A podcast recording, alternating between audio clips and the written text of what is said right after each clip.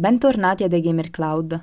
Nella puntata di oggi ho deciso di partire direttamente dalla recensione e poi fare una breve ma necessaria puntualizzazione. What Never Was è un breve gioco di esplorazione e puzzle solving in prima persona. Si vestono i panni di Sara, una ragazza che ha il compito di mettere in ordine e svuotare la soffitta, piena di ricordi e di oggetti di avventure passate, del nonno da poco deceduto. Si scoprirà presto che non tutto in quella soffitta è esattamente come sembra. L'atmosfera è molto bella, immersiva, la grafica fatta veramente bene. Anche dal punto di vista sonoro è promosso a pieni voti per me. I dialoghi sono recitati a dovere e le musiche non sono affatto male. Come dicevo all'inizio, non dura molto, anzi, in meno di un'ora si finisce tutto. Per quanto riguarda i comandi, sono abbastanza intuitivi. Ci si muove con la tastiera e si sposta la telecamera con il mouse.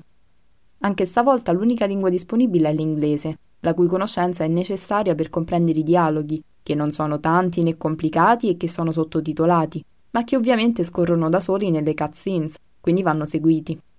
Ad ogni modo, con l'intuito si può tranquillamente arrivare a fare tutto, ma si perderebbe una parte dell'esperienza, secondo me, proprio perché, come vi dicevo, è un gioco molto immersivo, sembra veramente di essere di persona in quella soffitta. In generale non è difficile, tutt'altro. Sono inoltre disponibili 6 achievement da sbloccare. A questo punto è arrivato il momento della puntualizzazione che vi ho annunciato all'inizio. Uno dei criteri con cui scelgo i titoli a cui giocare, oltre all'essere gratuiti e ai requisiti tecnici, è che non debbano essere demo o prologhi di giochi completi, soprattutto se il resto è a pagamento. Ecco, quando ho scaricato What Never Was ad aprile 2020, non c'erano avvisi di nessun tipo al riguardo, per cui ho dato per scontato che fosse un gioco completo.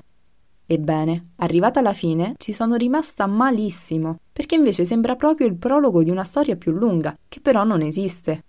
Il gioco anzi si ferma quando l'avventura vera e propria dovrebbe cominciare.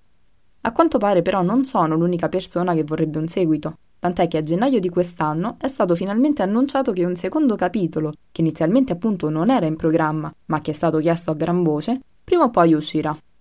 Per ora c'è solo un teaser trailer di circa 30 secondi, nessuna data di pubblicazione prevista, quindi chissà quando se ne riparlerà.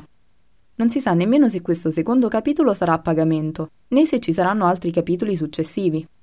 Ad ogni modo devo dire che comunque in sé già questa prima parte è molto bella e che se ne avrò la possibilità a questo punto proverò anche il seguito, anche perché sono curiosa e non mi piace lasciare le avventure a metà. Ora come ora onestamente non so se consigliarvelo o meno, proprio perché non so come proseguirà questa storia e se il seguito sarà a pagamento. Se però non avete le mie stesse turbe mentali nei confronti delle demo, allora sì, ve lo consiglio, perché è fatto bene. Anche per oggi è tutto, buon divertimento!